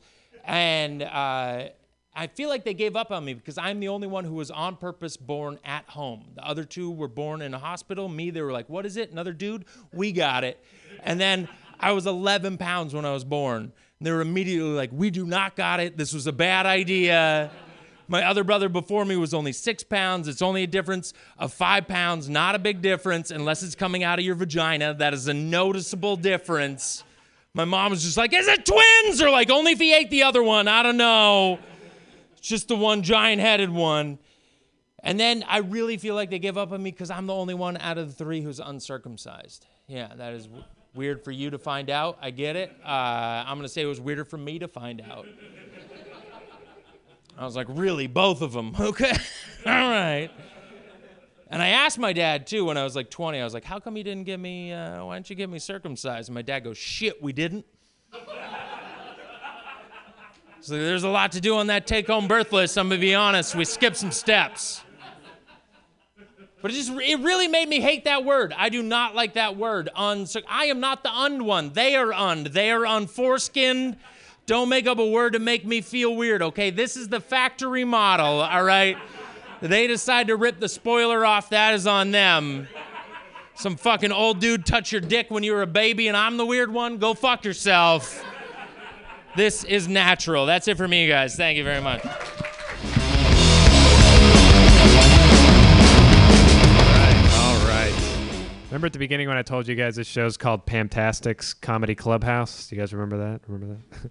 well, this next comic actually put the Pam in Pamtastic because this is uh, this is her show. You know, she, she ran here to be in her own show. That's impressive. So, uh, everybody, please welcome Pam Benjamin. Keep it going for Max Mawachanine. I can finally pronounce his name. Yes! I actually did run here. I got off the bus at 20th Street and I literally ran here. And the problem is, I don't have a Fitbit to know what I just did to myself. I'm like, how many calories did I burn trying to get to that show? Yeah. Go me. Uh, I want to get a little intimate with you guys. We're going to get a little close. This might be a little problematic. Uh, I had a nervous breakdown last week. I cried uncontrollably for two hours, sobbing, losing my shit. Why? Taxes. I got, I got my taxes. Anyone else have tax scary issues? No, it's coming up on Tuesday. No one's scared. You're all W two people. You all have real jobs and real lives. Good for you. That's nice. So I had a nervous breakdown, losing my fucking mind. My boyfriend had to take the day off of work because he was concerned for my safety. You know, it was like that. Close the door. They're being too loud outside. And I'm trying to be intimate with my audience right now. I'm trying to be intimate with you guys and tell you, like, so I start screaming. I live in the Tenderloin and I'm in my apartment and I'm screaming. I'm screaming, when do I get a win? When do I get a win? And there's a man outside my apartment screaming, fuck my life! Fuck my life! And I'm like, I'm screaming inside my apartment and he's screaming outside my apartment. Perspective. I have an apartment. Things are really not that bad. Everything's really okay, Pam. Perspective. Like, oh, there's so many taxes, but I have an apartment. Yay! It's still in the Tenderloin. I'm still screaming, but it's just not at myself in the mirror of an empty restaurant across the street. Uh, I've been thinking a lot about perspective, a lot. I was married for 13 years. Uh, I was a virgin before I got married, and my ex husband was uh, an African American gentleman. So he was the first guy I had sex with, and he wouldn't let me have dildos, and we never watched porn because we were very, very Christian and super clandestine. And like, I never really understood the reason or whatever. And we'd go to parties, and people would be like, "Your your husband's black." He has a huge cock, doesn't he? And I'd be like, "Yeah, it is a nor- it is great. It is exactly the right." So I had no perspective. But it was so it was I was like, this is huge. This is great. Okay, so we were together for 13 years, uh, and then I left him and I moved to San Francisco and I slept with my first white guy, and I was like, wow, your dick is huge. And he was like, no, six inches, kind of standard, really. And I was like, perspective. There's perspective. That's my that's a that's a slightly veiled joke about racism and stereotypes about dicks. Uh, I also so I did see the the biggest dick I ever saw was completely out of context. I was a special education substitute teacher, and at one point I subbed for this group. They were they had really they had IQs under 70, so we did a lot of folding clothes and like sorting buttons and like doing fine motor skills and like stirring pots of pasta, things of this nature. And so I'm there, and this one kid is in the bathroom and he's screaming. And I'm a substitute, so I look at the other adults in the room, the teachers' aides, and I say, uh, "What's going on there?" And they're like, "Don't worry about it. Everything's fine. Don't worry. Don't worry." Later in the day, I hear it again, ah, ah, and it's screaming from the bathroom. And I'm like, "Do I? What is going on? Should we worry?" They're like, "Don't worry about it. Don't worry about it." Worry. Finally, the third time it happens, scream is hearing, ah, ah, and I'm like, I have to check this out. I open the door, and what I see is a boy on the toilet with a 17 inch dick stroking it, laughing. The back of his head is flat. He has very greasy hair. Things are very scary. And I'm like, ah! And he's screaming. He's got this, and it was so big, it was scary. And you'd think I'd be like, wow, black dicks are small. But no, I just put retard dicks in a whole different classification. I was like, God's sense of humor is fucked up. And that is something. And then I was like, is there like retard fetish porn? Is that a thing? But I was never allowed to watch porn because my ex husband was weird about dicks. Do you see what I'm saying? He was worried that I would see big dicks. But I was like, re- if you guys are worried about me saying the word retard, I was a special education teacher for four years and I've earned the right, all right? Okay? My ex husband, black, 13 years, still can't say the N word. I can't, can't do it. White privilege only goes so far. Perspective. It's like, woo, it's exciting stuff. I, I really, I've been trying to keep perspective, and the only thing that helps me is marijuana. Who are my marijuana smokers? Uh, uh, uh, a little woo, little woo. You guys, I get it. You get tired. Got my vape pen in my pocket. We'll do it. I love weed. So good. Uh, I I love weed so much, but all these kinds of crazy things happen. Have you guys ever been so stoned that you forget how your own shower works? You're like, oh, I want to go. Ah! It's like Airbnb being your own home. It's like it's like being in a hotel that there's cat hair at and a weird litter box. Why is this here and why am I paying for it? What is happening? The water, ah! Sometimes I get so high and I go in the shower and I'm afraid to close my eyes because I'm like scared. I'm legitimately scared. Everything gets like red and I feel the drops on my face and I'm like, why is this okay? Sorry, it's shower. I have a lot of shower issues. I don't like to get clean. I'd rather just be dirty for a week and smell funny. That's like one of the. I was walking down the Tenderloin, and I don't try to make myself look cute, but sometimes I like wear skirts or whatever and makeup. And I've been trying to tell the difference between catcalling and complimenting. So a nice gentleman the other day said, "Girl, you got a nice fit on." And I was like, "Oh, that's a double entendre. I am fit, and I'm wearing an outfit. That's a compliment. That's not a catcall." And then another nice gentleman said, girl, you've been living a long time to look 22. And I'm like, keep it coming, follow me, keep saying these great. This is not catcalling, this is complimenting. Uh, but another guy, he said, oh, girl, that's a cute skirt. Like to get under there and get a sniff. Okay, though that's catcalling, right? And it's gross because I'm like, why do you want to smell my boyfriend's cum? That's so weird. Like you want to. I have an IUD, you weirder, weirdo. He comes inside me all the time. It's a. My IUD is a copper pool sweeper that's inside my uterus and it keeps out all the dead babies. That's that's what pool sweepers are for, right? To keep out the dead babies. I'm not I'm not sure. It's copper though. It's great copper jewelry. It's very pretty. Lasts for 10 years, way longer than a marriage. You know what I'm saying? Yeah. You know, from my marriage I got my first STD. I know, sexually transmitted debt. You can get it too. My ex husband had $15,000 of credit card debt he didn't tell me about until three years into our marriage. Whoa, I know that's real. Uh, but sorry, as I perspective. No, I just I don't even have credit cards anymore. I'm too scared. But so I smoke weed all the time for perspective. That's good. That's if you can see this is where we're cycling around today because this is more like therapy for me. I am, I'm on Medi-Cal. I can't afford like a therapist. it's like you go talk to somebody. Like what is? I have a cat. That's who I talk to. Anybody else talk to their cat? People love their cats any of you love your cats? Yeah! You gotta you gotta raise like one paw to the sky and bow it like the chinese right? Like forever loving the cats. Oh love them. I do i love my cat so much and I know that my cat loves me because I was getting finger banged by my boyfriend, and uh, my cat didn't just sniff his fingers, he licked them. Meaning that my cat loves the shit out of me or women actually taste like tuna. I, I don't know what that's about. Uh, but these aged purple lips are a fine sashimi. Yeah, that's ahi, not albacore, none of that white shit. It is dark and purpled with age. I am 43 years old, and I have never shaved or dyed. This is just just to get intimate with you guys. I didn't know because I didn't watch porn. So when I was with my ex-husband, when I shaved, I thought it just meant like shaving the sides into like a triangle. I didn't know you were actually supposed to shave your pussy lips until I was like 33. Like until I le- I was like you're supposed to do what? What? Like, remember in 1904 when you couldn't flash a hairy ankle without being a disgusting slut, right? And now, if you don't shave from your toe to your twat like a four year old girl, you're disgusting slut. Just no one wants to sleep with you. Gillette, the best a man can get. I know I'll never be good enough. I'll never be good enough. Uh, did you guys hear about the new Gillette razor? 17 blades. 17 blades for the closest shave. And the 13th blade is easily removable. So you can slit your throat in the shower because you'll never be good enough. You'll never be good enough.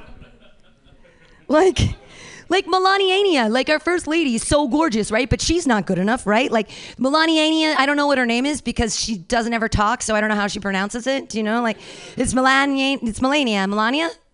Melan- I don't know either. I know she never talks. Do you know that she speaks four languages? She speaks German, Italian, French, and English. Just speak in one language. Say something to us anytime. Anything. Say something. She doesn't say anything. But she's so skinny and pretty. Like those are the only people people listen to. And she won't speak. So I'm if she's not good enough, how am I ever gonna be good enough? Ah! Like she's from Slovenia or Slovakia, I don't know which country, but but they both border Hungary, and she's fucking starving. Do you know? She looks good when she frowns. Like, oh, she's so pretty. She's so pretty. I was wondering what her like first lady thing was gonna be because the first ladies always have a thing, right? And she's like, hers is like bullying. She's picked now, and of course, because her husband's the biggest bully ever. But I was hoping that she would plagiarize Michelle Obama and like, you know, keep hating fat kids and be like, oh, school lunches are good and lower the salt and like, let's work out together. And so I thought that Melania was gonna champion bulimia because it makes kids four times the consumer right? They consume four times the food. How good for america right? And and then she'll really be known as an environmentalist because she'll teach them to vomit into the composting right? Like regurgitate renew recycle. We're to use that on the grapes in napa because the high acidity is to be so good for that pinot noir. You know what i'm saying? Melaniania's got our fucking back! Sorry. Uh, i'll leave you guys with this feminist joke. Knock knock. Feminism. I can get my own fucking door. Thank you. I think that's like the precept of feminism, although I don't I don't really know a lot about it. I just read about it on the internet. Um, thank you guys so much for listening to my jokes. I've been Pam. This is Max. Yay! All right. We got one more comedian for you guys, and I already forgot his name, so I feel kind of bad.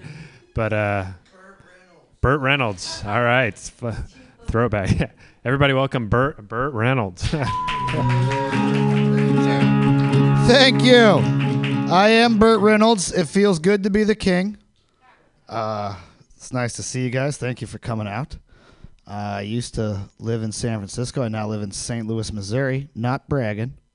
Uh, it's a great place if you enjoy livestock and racism. Uh, they have a lot of it there.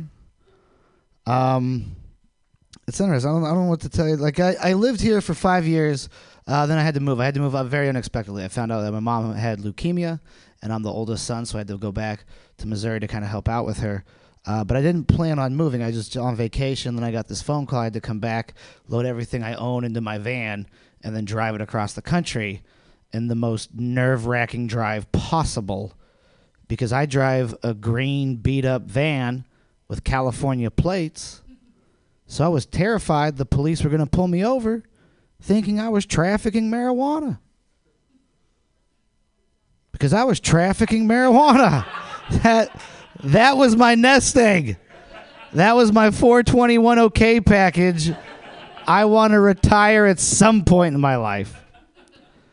But I, I get back to Missouri, and you know my family. I have a very close family. Like I have two cousins, two aunts, and a couple of uncles that smoke and drank too much, and they're dead. Uh, right. So very close in the family. And everybody was kind of worried about me. They were hovering over me uh, because I like like when I have a big problem, I like to drink. That's my thing. Like a big problem will come up, I'll get really fucked up. I'll wake up in the morning, I'll feel hungover as shit. I'll want to die. Then by three o'clock, it passes, and I'm ready to face the problem. Like, hey, we're lucky to be alive. Let's tackle this. Uh, and in Missouri, it's really bad because they are really big on the airplane bottles of liquor. Like whenever you go to a gas station in Missouri, there'll be like a big like drum full of shots, and it's just like you can get five for a dollar, and you're like, I'm at the adult Chuck E. Cheese. This is amazing. I want all the tokens. But the thing is, is they suck. Like if you do the airplane bottles of liquor, you feel like a scumbag because they make so much damn noise when you just like, man, are you kidding me? Like every time, it's like I don't need to hear my sorrows drowning. Like I just want to feel a little warmth, you know. Then I was I was out there for a little while and uh, I hit a deer. Uh, like I hit a deer. Like I hit this deer so hard it cut my radiator cap in half. Right, like I nailed this deer and I got out to look at it because I'm a curious person. I wanted to see, you know, what was going on. And I'm out there and the deer's brain was leaking out of its head. And you would think if something's brain was leaking out of its head, it would be pretty quiet. like that's an assumption. You don't. But this fu- it's the middle of the night, and this son of a bitch is out there. I'm like, your brain's leaking out of your head. I can't fucking fix you. Like if you you know sprained your ankle, I've seen Homeward Bound. I'll patch you together and get you moving again. But your brain's out of your head. I don't have glue sticks. I don't shop at Target. I don't know what you want me to fucking do here, fella. Just die. Jesus. Right? And I go back and I, I tell that story. I call my buddies in California, and everyone in California always had the same reaction. They're always like, "Oh my God, are you okay?" And I'm like, "I am fine. The deer is ruined, but I am fine." Then I tell people that live in Missouri that story, and they're like, "Did you keep him?" Like, no. What am I gonna do with a deer without a brain? I'm just gonna bring him home to my mom's house, sit him on the couch, to my friends. Like, hey guys, this is Gumbo. He makes a lot of noise, but we could put a Santa hat and make some Instagram money from him. These dumb fucks will think he's a reindeer, no problem at all. We could spray paint some dots on him. I think they have dots. But I, I was struggling. I had to figure out what I was going to do for money. Uh, I've done comedy as my main source of income for a long time, and when I moved, I didn't have any bookings lined up, so I had to like, like look into getting a real job. And in San Francisco, that's not a bad idea because there's so many creative jobs out there with night. Like you can make your own hours, right? Run it from your cell phone. Like we'll give you free tokens to the meditation slash jerk off booth. Just we want you to be at ease, right? Missouri doesn't have any of that. Missouri's just like, we got a lot of hours. Like, oh fuck. Like like a lot of hours? You want to work 65 hours? You can't. Uh, I don't want to do that. Like, what if I came in and I bought everybody McDonald's and like high five some people, and then I left? Would you give me like eight bucks? Like, would that would that be cool? We need you to work a lot of hours. All right, I'll just. That's, I wrote my resume in crayon. Just just call me, I guess. And I didn't I didn't know what to do. I don't have a lot of usable skills in like you know, in the dumb land, as I call it, the dumb land. It's like Missouri. It's like, what do you guys like to do? Do you guys like art? We like to drive in the mud and shoot animals. Like, okay, well, uh, this is art. Uh, so, I mean, like, what am I gonna? I'm like, I'm good at talking to the people in the dark. That's that's what I'm. They're like, well, we're opening up a glory hole and we've got some ideas. You might be perfect for us. It's terrible. And I thought about jobs that I used to do. Right before I did comedy, I used to deliver pizza. Uh, I had to resign. Yeah, I was getting so high, I was showing up without the pizza. Kind of a key part of the pizza delivery job there. Just ringing doorbells. You guys, the Johnsons? I'll be back in 10 minutes. All right, 10 minutes. It'll be hot. Why is your kid crying? Fuck, we just we're doing belly to belly verification system. There's internet hackers. Those fucking Russians. They got everybody. Right. But then I was, I was like, man, I really like a big pile of money. Right? Like I watched DuckTales. Like I want to swim in some money. Kind of a money. And if you want to make money, as we all know, being in San Francisco, you make your own app. Boom. You got Scrooge McDuck money. And I was like, and I'm out in the middle of nowhere, and I'm like, I'll make an app. I'll make like a Uber thing for your litter box. Like you set your litter box outside, someone, you know, steals your poo, and then we give it back to you. Boom, that's an app right there. How about that? Let's fucking make it, right? How hard could it be to make an app? Pretty fucking hard. You got to learn another language, and it's got symbols and slashes in it and shit. I can't make an app, but I could steal somebody else's app and repurpose it, right? Like uh, right now, I'm working on Airbnb and Bring It, right? Where you show up for a discounted room, but you got to fist fight another guy to actually like get it, right? And if you get knocked out, you can't stay at my mom's house. You got to go somewhere else, right? You go to the Red Roof Inn and get you some fucking bed bugs for forty-five dollars. That's what you're getting.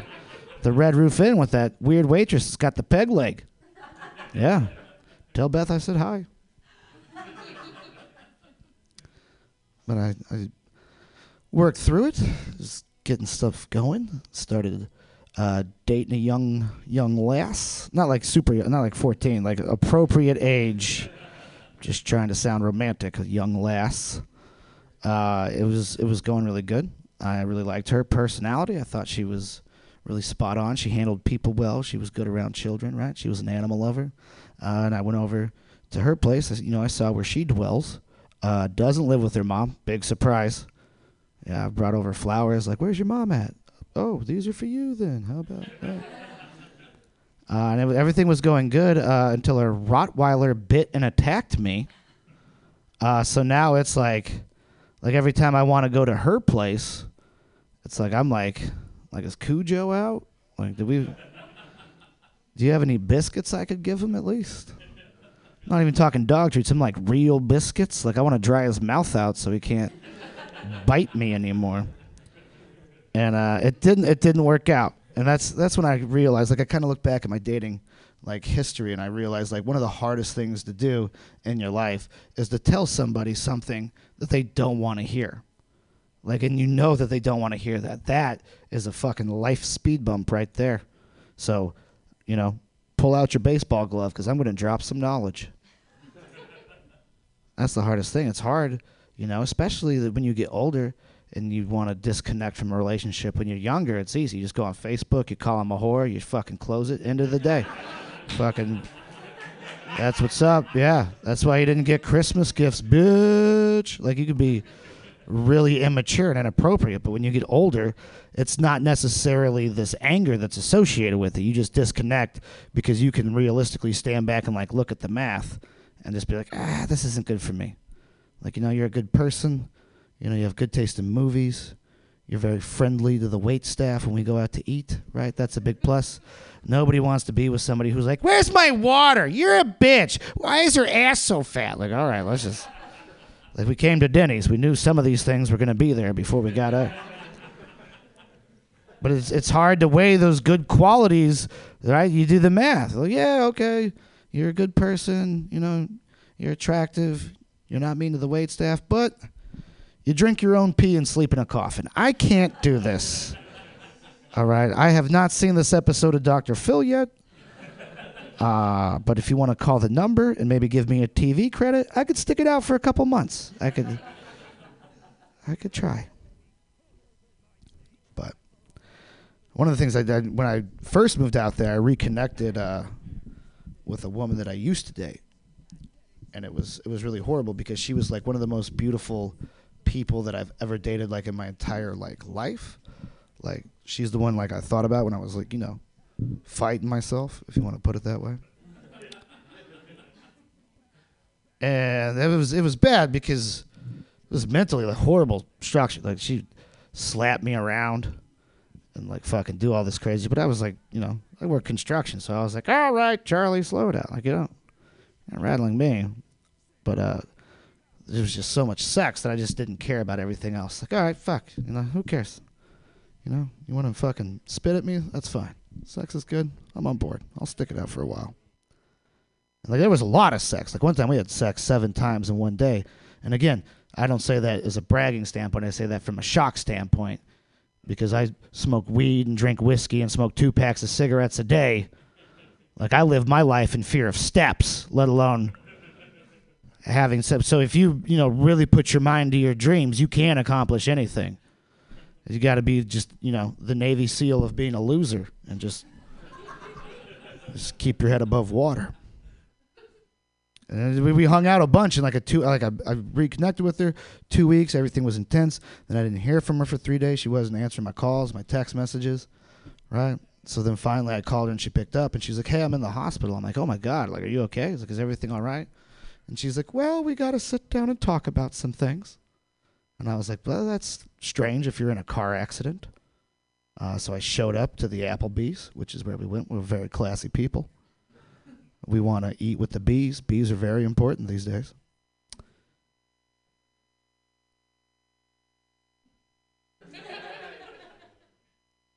Didn't have the money for Olive Garden, so we went to the Applebee's. That's uh, in Missouri. That's what we call uh, romancing a lady, a young lass. Well, when we sat down, it was a this is a true story. She actually told me she was in the hospital because she tried to kill herself. She tried to hang herself because she was getting drunk all the time, and I kind of had like realized that like like it's it, you know you do the airplane bottles of liquor as we talked about right which is okay you're just trying to pregame you're trying to party but when you have like a grocery bag full of them you're like are you you a distributor? Like why would you have that many? Who needs 34 tiny shots of fireball? Like are we going on the Oregon Trail? Are we going to the movie in a covered wagon? Why would we need this many shots? But I, I was like, well, that's that's really horrible. Like, like what happened? She was like, well, I tried to hang myself, and I'm like, Jesus Christ, like, well, okay, but you survived, obviously. Like, did you like, like wiggle out of it, or like, did you cut yourself down? I haven't heard a lot of good, you know, after effects of this particular method of you know not being around anymore. And she was like, no, no, no, it was like I just, you know, I, I was in it and then my husband found me and you know he kind of cut me down and i was just like we're learning a lot about each other today like i don't know if you're aware of that like okay well i'm a comedian i've got to make this dark what's the funny angle of uh, i don't want to be alive anymore well i think for me the funny angle is is that in 34 years of dating no one's ever sat me down at an applebee's and said, Look, it's not you, it's me. And I fucking believe them. I'm like, you know what? This time, I don't think it's me. I don't think it's me.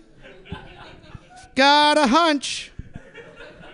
But I'm on my friend as Facebook. You know, I'm out there fucking, you know.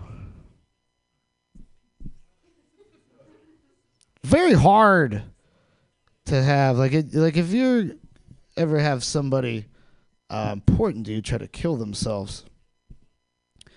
You want to wait till you're kind of like at the later part in dinner?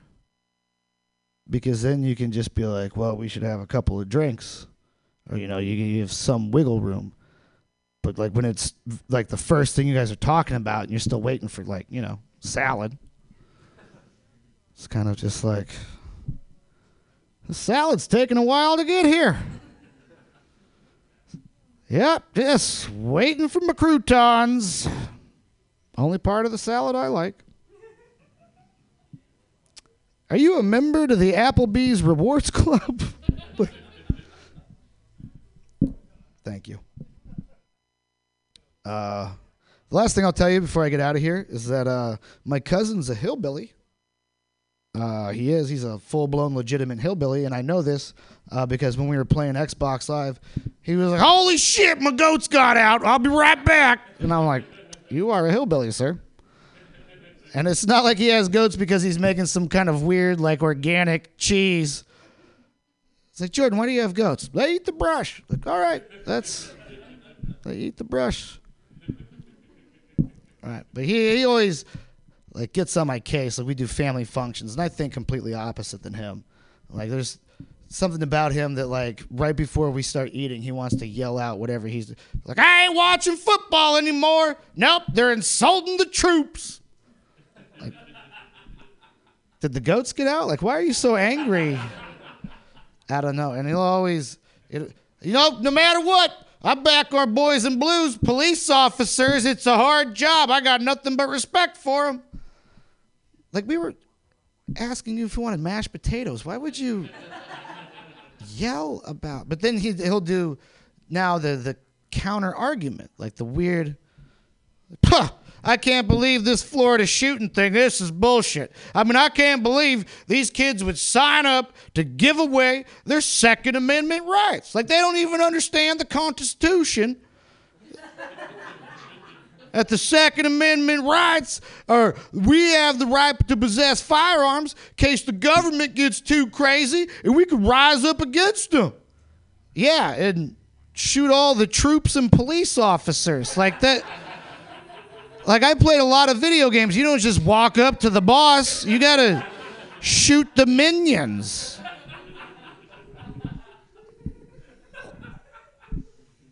Like what? Are you gonna? Do you think people are gonna look back at that?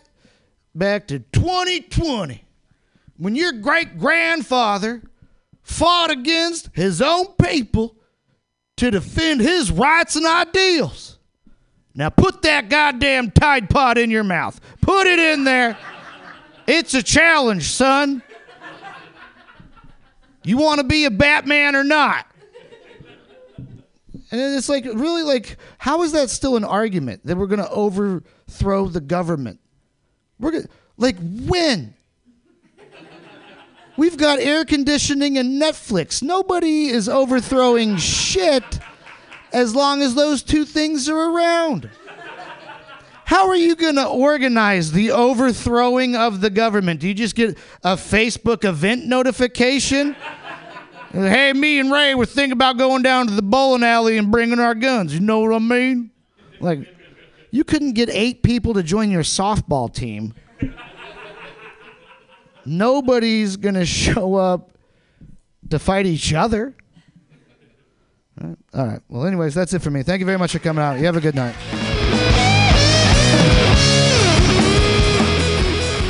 Keep it going for Burt Reynolds. I love.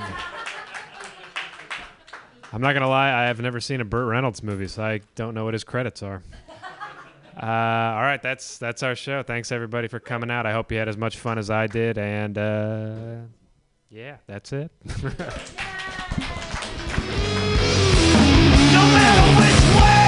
and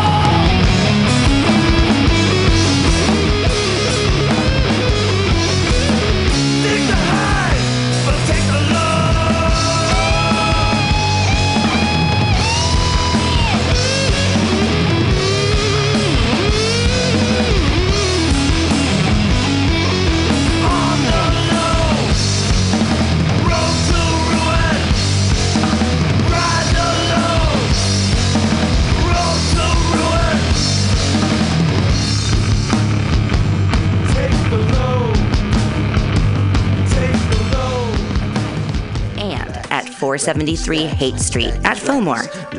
Both locations are open until 10 p.m. every night. Spark staff looks forward to serving you.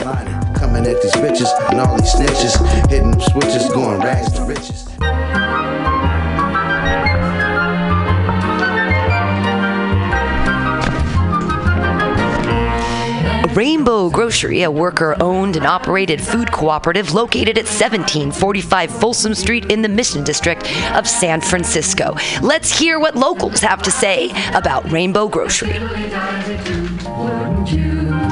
Their bulk section is dope AF.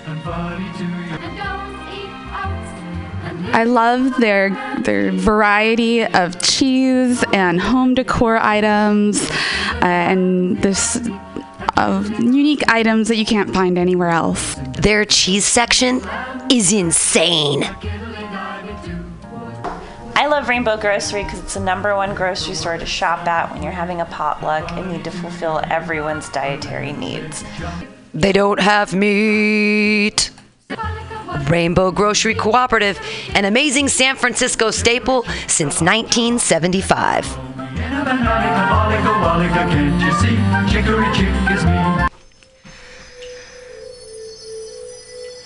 For all your space chicken, sci fi comedy, non political humor needs, go to timstesseract.com.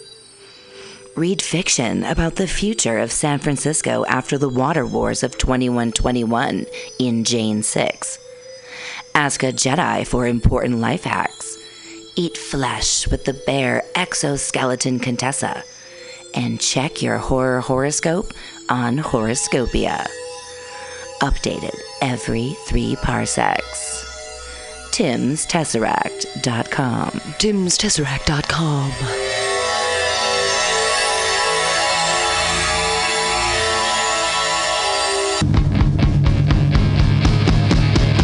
So you want to be a comic?